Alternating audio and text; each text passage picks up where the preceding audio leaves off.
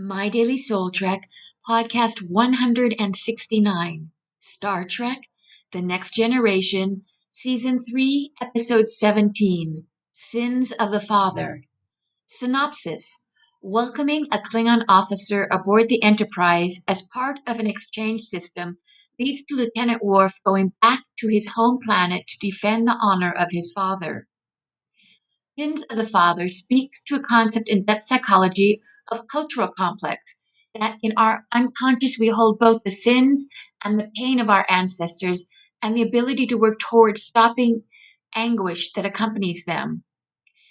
The concept of a cultural complex in depth psychology is rather new, but the idea is that if a culture as a whole can be seen as a psyche, then just as a psyche has processes by which to protect or heal itself, some of which are not pleasant, so does a society. Most of the conflicts between different groups of individuals in a society are caused by a cultural conflict being triggered by a belief held so deep that it is likely unconscious. Usually, this results in the feeling of the need to protect oneself and others that one perceives as like oneself from the other which is feared. In this episode, the governing powers on Lieutenant Worf's world know that Worf's father is innocent of the offenses for which he is charged. Yet, to charge the individual who is actually responsible for the treason would completely undermine the society. So, a scapegoat is needed.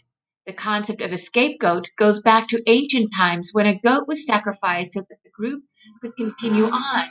And much like the goat that was sacrificed in ancient Greece was thought to choose to do so voluntarily, in fact, to make the goat to be perceived as a volunteer, wine or milk was poured over its head to make him shake it in consent.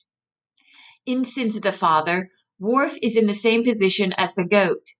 He volunteers to accept this commendation, which for him is a fate worse than death, so that his long lost brother Kurn can live.